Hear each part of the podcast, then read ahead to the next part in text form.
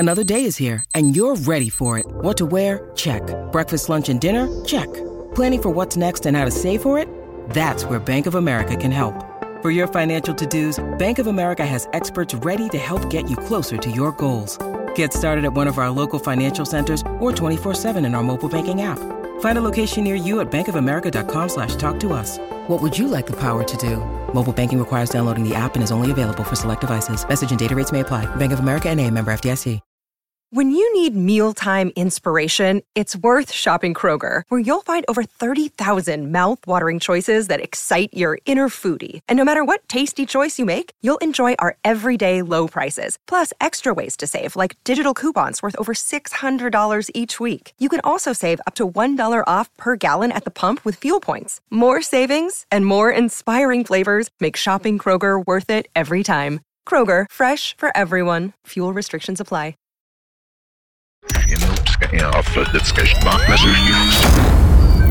Beware the Redwood Bureau, a secret organization which captures and researches creatures and objects that defy explanation. Their reckless procedures have led to countless innocent lives lost. I am Agent Conroy. I worked for the Redwood Bureau, but I have escaped them to leak their reports to the unsuspecting public. You have the right to know. The snow for the review was going to be ecstatic.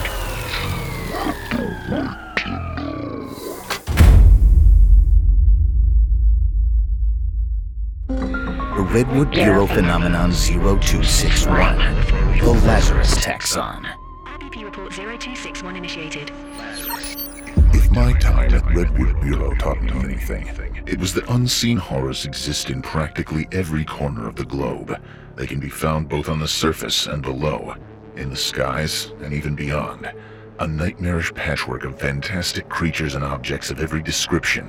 In this particular case, terror was lurking in the placid shadows of a remote beach on the coast of the Florida Panhandle. I'm referring to 0261, the Lazarus Taxon.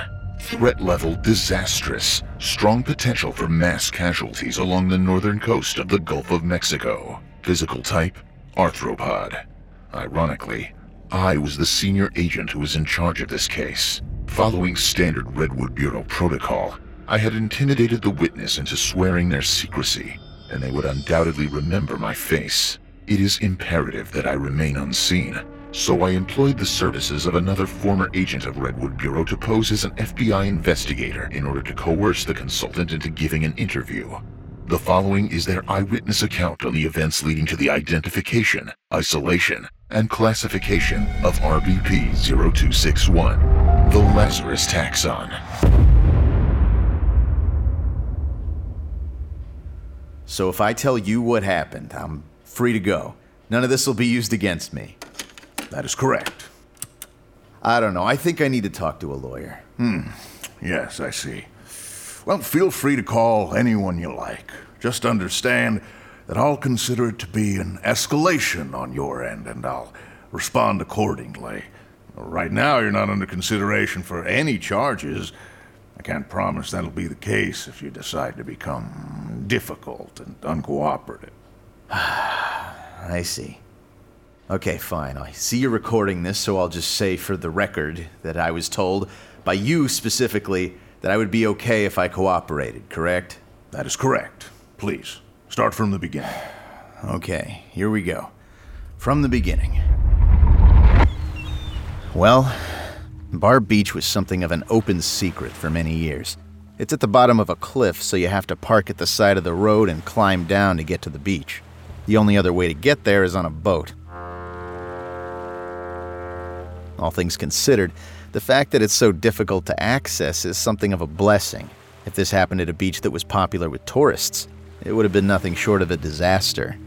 The whole thing started like a bad horror movie.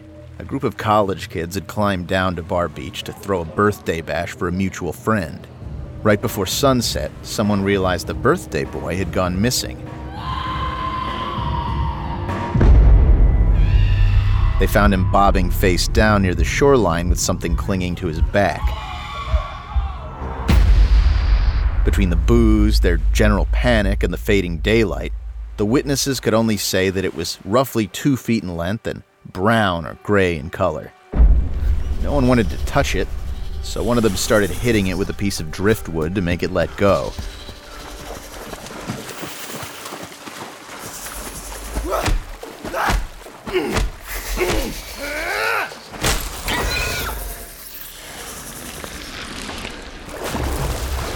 He had to hit it hard enough to break his makeshift weapon in two before it slithered off and disappeared into deeper water.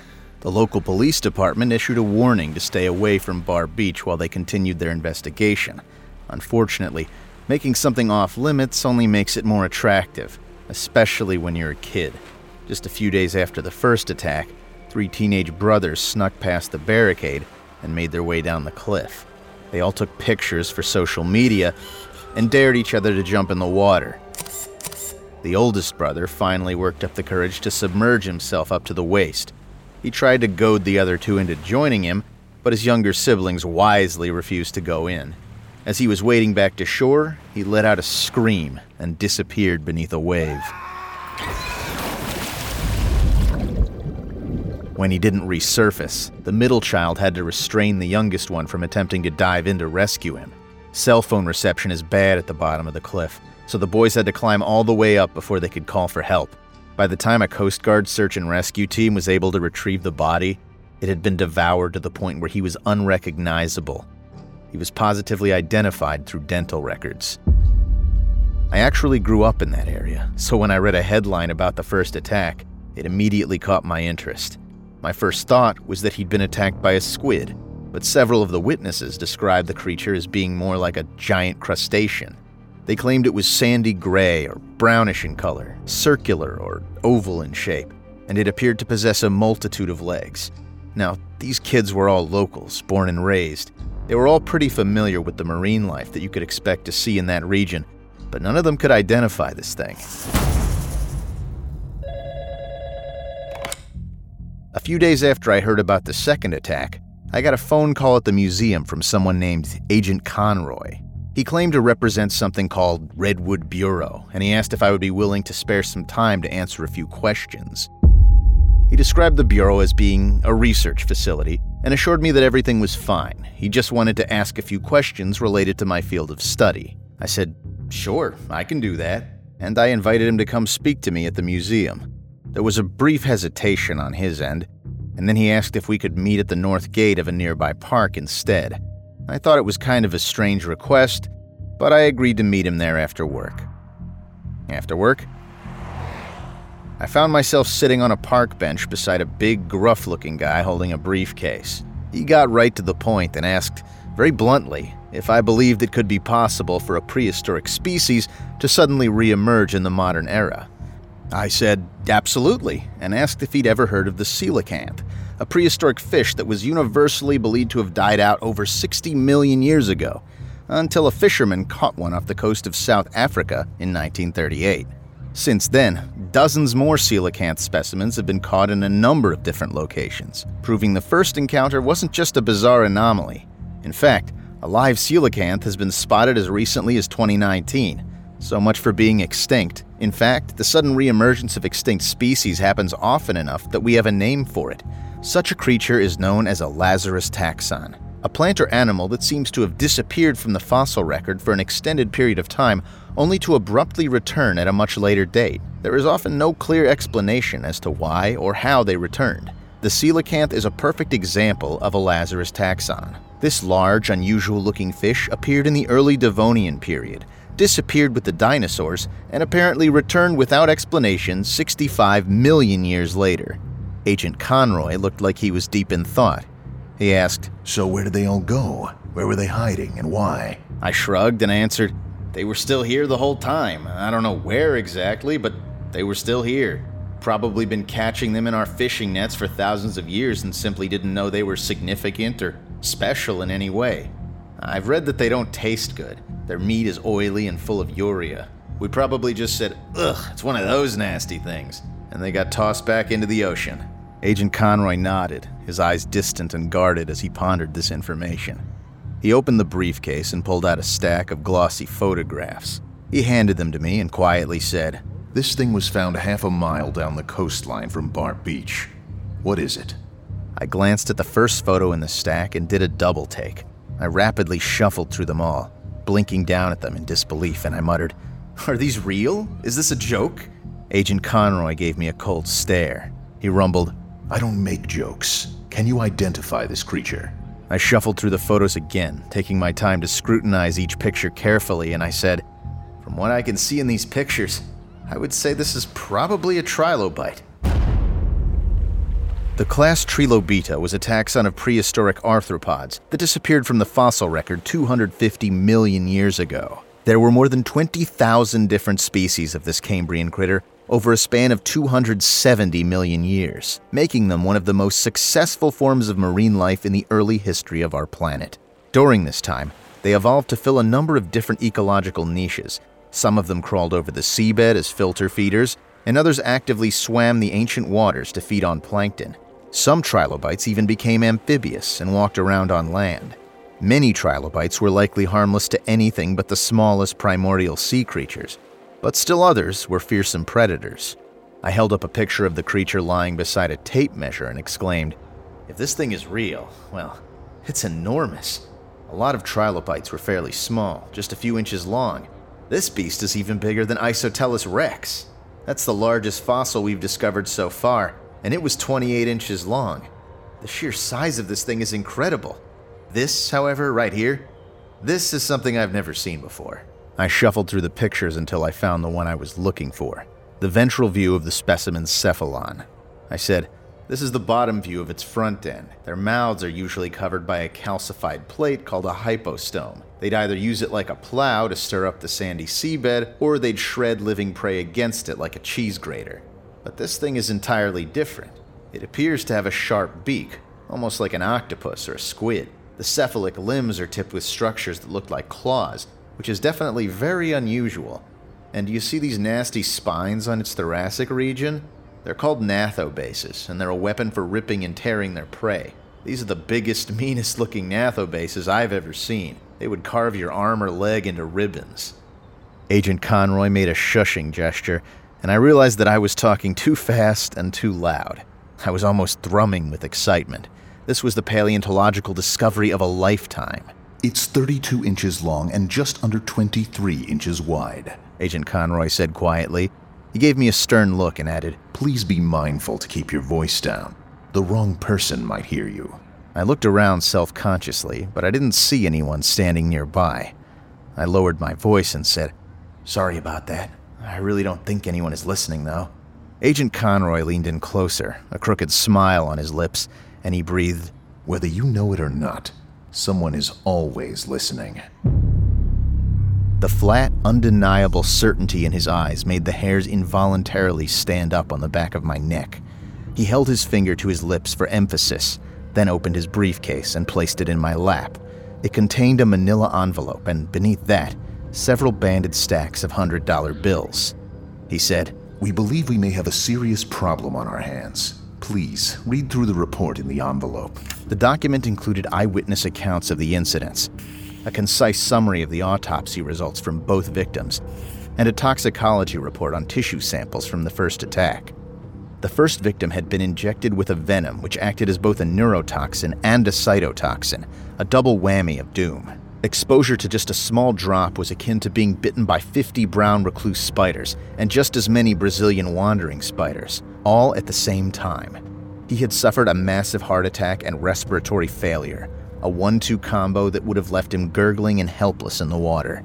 The second victim had been almost completely consumed. Nothing remained save for a few shreds of skeletal muscle clinging to the bones. Agent Conroy sat there and stared off into nothing while I leafed through the documents of the envelope. When I was done, he said, "The toxicology report in particular is very concerning, isn't it? One poke, and your history." I solemnly agreed with him. Although we don't know for sure, it's likely some trilobites were venomous. There were literally thousands of different species in the class Trilobita, and venom is a pretty common weapon in the animal kingdom. I pointed out the condition of the second victim and said, "The specimen in the photographs is huge for a trilobite, but it's not big enough to consume an entire human being. I think he was swarmed by a number of them, either before or after death." Agent Conroy asked, "Do you think they were hunting in a coordinated group? I said, "It's possible. Either way, I'd say there's probably a large presence in the vicinity of Bar Beach. I have no idea where they came from, but there's definitely more than one." Conroy looked at me with that distant, dispassionate stare, and I remember feeling very uncomfortable. He had the energy of a revolver with the hammer cocked and a finger curled around the trigger. I was suddenly aware that I'd somehow gotten myself involved with dangerous people. Agent Conroy said, "I'm afraid I'll be requiring your expertise for a little while longer. I'll send a car to pick you up tomorrow morning at 5 a.m., bright and early. Be ready. It's supposed to be a hot one tomorrow, so dress appropriately. We'll be outdoors." Warning, signal interruption detected. This episode is sponsored by June's Journey. What is horror to you? Monsters? Murder? Mystery? Well, if human monsters are your thing, June's Journey is the game for you, albeit in a more lighthearted tone. June's Journey is a hidden object game with a thrilling murder mystery set in the Roaring Twenties. You play as June on the hunt for your sister's murderer. Discover clues through exciting hidden object scenes with beautiful and atmospheric illustrations and music. Victory brings you closer to new plot points and suspenseful answers. When not hunting for clues, you can customize your own luxurious estate island with gardens, buildings, and decor. Or chat and play with or against other players too, in the Detective Club, where you could even put your skills to the test in the Detective League. June's Journey is both relaxing and fun to play. With my busy schedule, I find it's the perfect game to pick up and play whenever I've got a free moment. It doesn't demand too much time, and it's pretty satisfying solving puzzles quickly and unlocking new clues. Can you crack the case? Download June's Journey for free today on iOS and Android. Ohio, ready for some quick mental health facts? Let's go.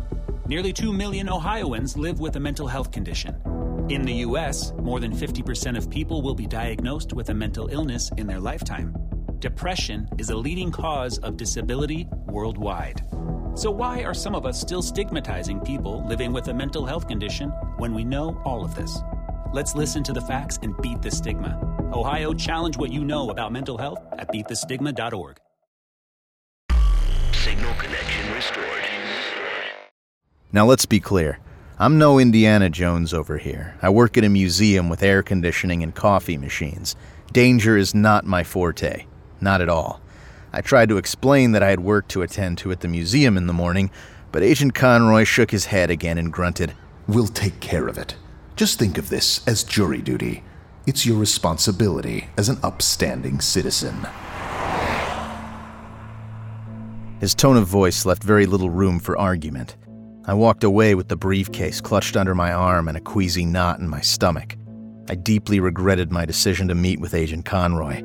As much as I loved the Jurassic Park movies, I had very little desire to experience such a thing in real life. I work with fossilized remains, not living creatures that are capable of killing and eating me. The fieldwork I did as an undergrad was certainly grueling at times, but it was never a life or death situation. When I got home, I counted the money and almost fainted. It was $10,000 in cash. I had never seen so much money in my entire life. I wondered what kind of people can casually toss around 10 grand like they were tipping the pizza guy. Bad people, that's who. Very bad people. As promised, a dark sedan pulled into my driveway at exactly 5 a.m. It was still dark outside.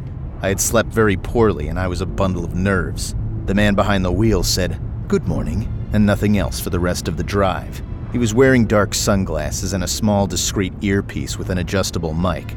He was somehow menacing and completely unremarkable at the same time. Despite his ominous aura, I wouldn't have been able to pick him out of a lineup even 5 minutes after we parted company.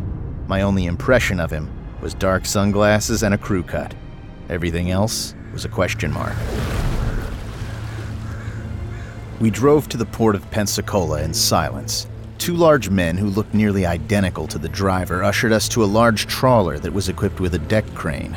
Agent Conroy was already on board. He'd swapped the dark suit for a polo shirt, deck shoes, and a pair of Bermuda shorts. He looked like a hired gun on vacation. Agent Conroy nodded at a boxy-looking contraption outside the crane and said, "This strange-looking gadget over here is Neptune III. It's a remotely operated vehicle with sonar, high-definition video, and a vectorized thrust system. We're going to head over to Bar Beach and take a close look at what's swimming around. I think I already know what we're going to find. We departed just as the sun was cresting over the horizon. When we got to our destination, Agent Conroy ordered the captain to anchor the boat at a depth of 40 feet. I watched the crane arm swing the ROV over the side and lower it with a built-in hydraulic winch.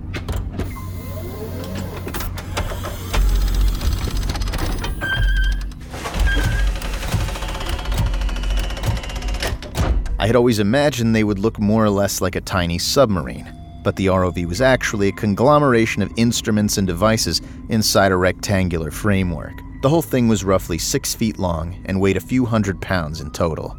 As Neptune III disappeared into the Gulf of Mexico, Agent Conroy beckoned me to join him in the control room. The ROV operations team were already busy at their stations.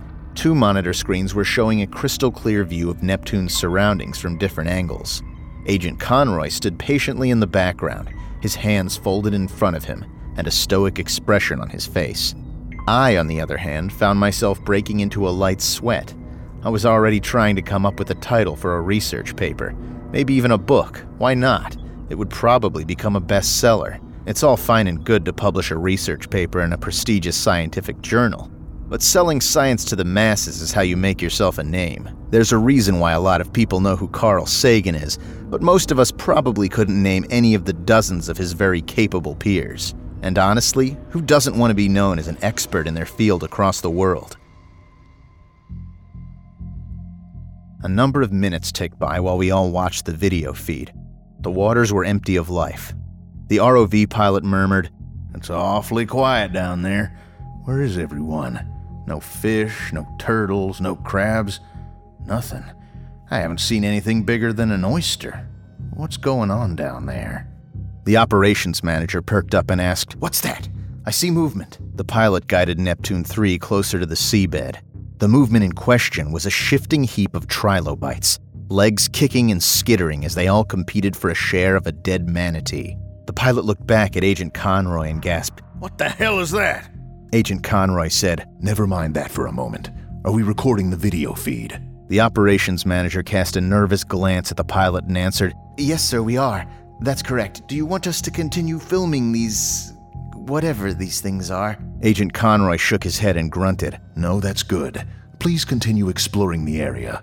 How long is your tether cable?" The pilot said there was another 800 feet on the reel. As Neptune III ventured into deeper waters, it caught almost 30 trilobites on camera within a few minutes. Some of them were swimming through the water with astonishing speed, and others were lazily skimming across the seabed in search of a meal. Most of them appeared to be at least 2 feet long. I noticed there seemed to be a lack of either juveniles or smaller species of trilobites. I pointed this out to Agent Conroy and said, "I think they may have been reduced to cannibalism. There's nothing left around here to eat." The ROV's sonar revealed nothing but more trilobites. The waters around Bar Beach were completely devoid of anything but the smallest marine creatures and hundreds of voracious, venomous creatures from the ancient past. Agent Conroy gave me a grim look and asked, "Well, what do you think? How do we deal with this situation?" "I don't know enough about them to have an informed opinion. I've worked with their fossils, but I've never seen one alive. If you still want my opinion, I think you need to cast some nets and try to round up as many as possible. Just keep trawling the waters until the nets come up empty. It's obvious they're devastating to the ecosystem. If you don't get rid of them immediately, these things are going to spread out in search of prey. It won't be long before they wind up at a crowded beach. Beyond that, all I know is that I would like to examine one as soon as possible." The ROV data engineer looked up from his laptop in the corner of the room and said, "Neptune is equipped with a rotating gripper arm. It can exert up to 1,000 newtons of force. I might be able to grab one from above and bring it to the surface. Do you want me to try?" I gave Agent Conroy a pleading look. He reluctantly nodded and said, "We already have a specimen in our possession, but it's not alive. Yes, capture one alive if you can." Neptune III hovered over a particularly hefty trilobite that was crawling along the bottom, and the pilot deployed the arm. As soon as the claw clamped down on the trilobite's hardened shell, it began to thrash around and emit a warbling, high-pitched vibration that made Neptune's microphone crackle with distortion. Almost immediately, a veritable horde of trilobites came zooming in from all directions. They swarmed and attacked the marauding invader as one, covering Neptune in a blanket of armored fury. The operations manager snapped, "Pull up and get the hell out of here!" But it was too late. The screens went dark, and the ROV disappeared beneath a squirming, struggling wave of prehistoric vengeance. The pilot cursed at his controls and growled, "They severed the cable! We've lost communication. It's gone." There was a long, heavy silence in the control room. Agent Conroy rubbed his temples and sighed. "This is much worse than I'd feared. Well, I can assure you that you'll be fully reimbursed from the loss of your equipment by Redwood Bureau. As it currently stands, I believe we're done here for today. I'll ask the captain to bring us back to the port." The ROV pilot flushed red as a brick and jumped out of his chair. He yelled, "Do you have any idea how long it takes to design and build a machine like Neptune III? You can't just stroll into an ROV dealership and buy one off the lot. Our company is dead in the water, do you understand? We can't even hire someone else to reclaim the damn thing because of your non-disclosure agreement. How's that for a kick in the teeth? We're dead in the water. We can't place a bid on a potential contract if we don't have an ROV. How are you going to compensate us for that, you stupid bastard?" Agent Conroy looked at him with a placid expression, the calm reaction of a man who had peered into the depths of hell on more than one occasion. He said, "I understand your concerns. Unfortunately, I don't have these answers right now, but I can assure you they will be addressed in due time. I'm sure the Bureau will find a solution." The pilot sputtered, "Oh, fuck you, you pompous ass!" and started forward with his hands clenched into fists. The operations manager tried to step in front of the younger man and stop him, but the pilot shoved his boss aside and came at Agent Conroy with a string of guttural curses on his lips, his finger violently stabbing the air between them. As soon as the raging pilot stepped into Conroy's personal space, he casually stepped back with one foot and gave the aggressor a swift, open-handed chop across the side of his jaw. There was a sickening pop, and the pilot instantly folded like a rag doll, hitting his head against the unyielding wall on his way down. He collapsed onto the floor and let out a horrible gurgling snore, his arms twisted into an unnatural pose in the air. The entire exchange was over in a matter of seconds. We all let out a collective gasp, and Agent Conroy glared around the control room with an open challenge smoldering in his eyes. Everyone looked away, myself included. "Redwood Bureau will resolve this issue within a reasonable time frame," he rumbled. "They have access to services and expertise that far exceeds what you'd find in your average manufacturing facility. Behave yourselves, toe the line, and I promise you'll be fairly compensated for your losses." The operations manager knelt down beside the unconscious man on the floor and mumbled, "But who determines the fairness of this compensation? Redwood Bureau, I assume?" Agent Conroy froze him with a cold stare. He said, "Yes, that's correct." And those three words hung in the air between them, a clear warning to drop the issue at once. The data engineer poked his head out from behind the nest of computer equipment in the corner of the room. His eyes narrowed in frustration and anger. He snorted, "The bigger gun always makes the rules, doesn't it? That's the way of the world."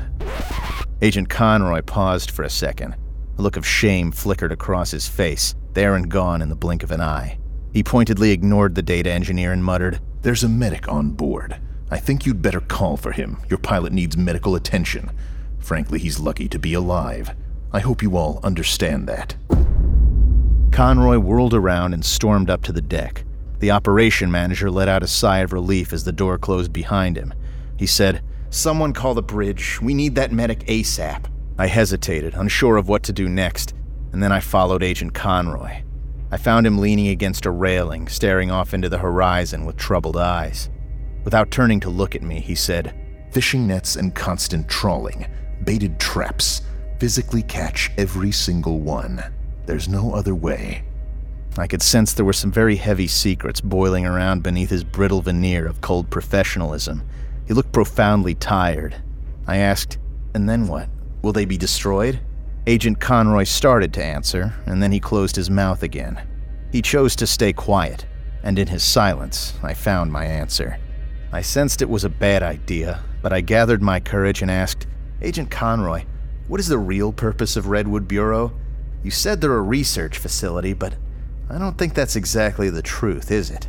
Agent Conroy seized my arm in a painful grip and pulled me close to whisper in my ear. He said, "Doesn't matter where you are, you must always assume someone is listening. Do us both a favor and don't ask me those kinds of questions. If you do that again, I'll have to kill you. There will be no choice in the matter. I'll have to assume the wrong people were listening, and I'll kill you. Please don't make me do that. I already have innocent blood on my hands. I don't want any more." I saw in his eyes that he was telling the truth. I whispered back, "Why? Why would you have to do that to me?" He pressed his lips together and squeezed my arm a little tighter. He said, "There can't be any uncomfortable answers if there were never any questions. Do you understand? That's how secrets are kept. Now get away from me and stay away for the remainder of our voyage. You're a liability." Agent Conroy let go of me and started walking towards the bridge without another word. A man with a medical kit came hustling to ask him something. The agent ignored him and kept walking. I called out, "Are you the medic? He's down in the control room by the crane. I think he has a concussion. His jaw's probably broken too." The medic yelled back, "Do you know what happened?" I suppressed an inappropriate urge to cackle mad laughter and say, "He messed with the bull, sir, and he got the horns."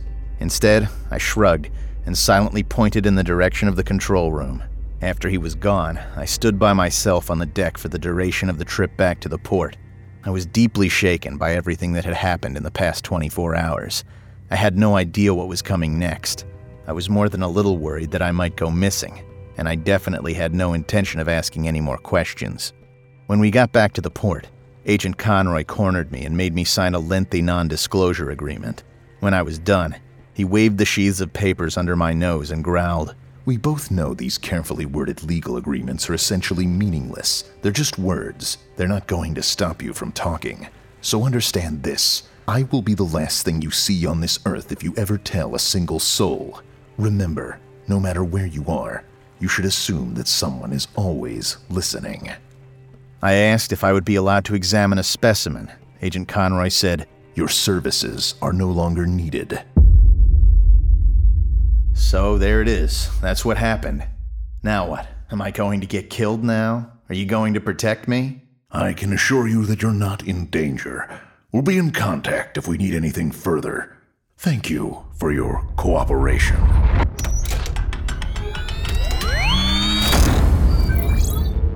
Redwood Bureau arranged for several fishing boats to trawl the waters of Bar Beach for the remainder of the month.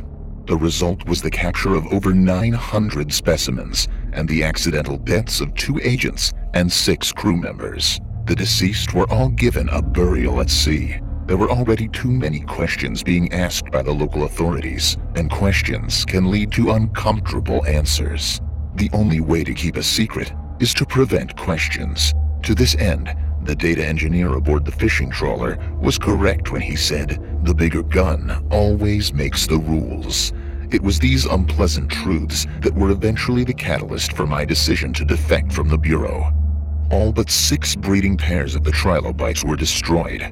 The breeding pairs were transported to an unknown location, where I presume further studies are being conducted on the habits and physiology of these deadly time travelers from the ancient past. Sonar mapping of the area revealed an underwater cave, which may have been exposed by an earthquake in 2006.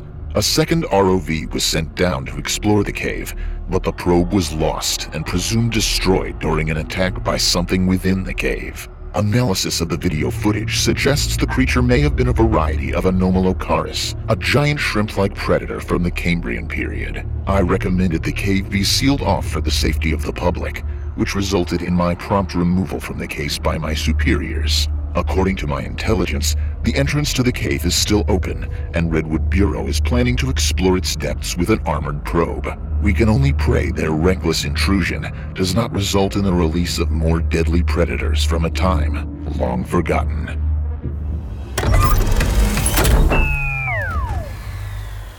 RBP report 0261 deactivated. I'm Josh Tomar, host of Redwood Bureau.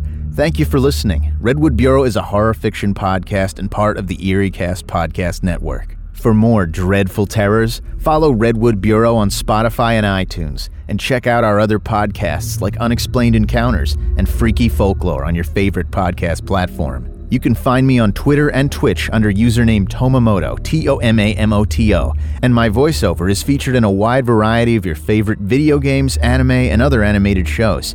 Until next time, don't forget, this world is a strange one.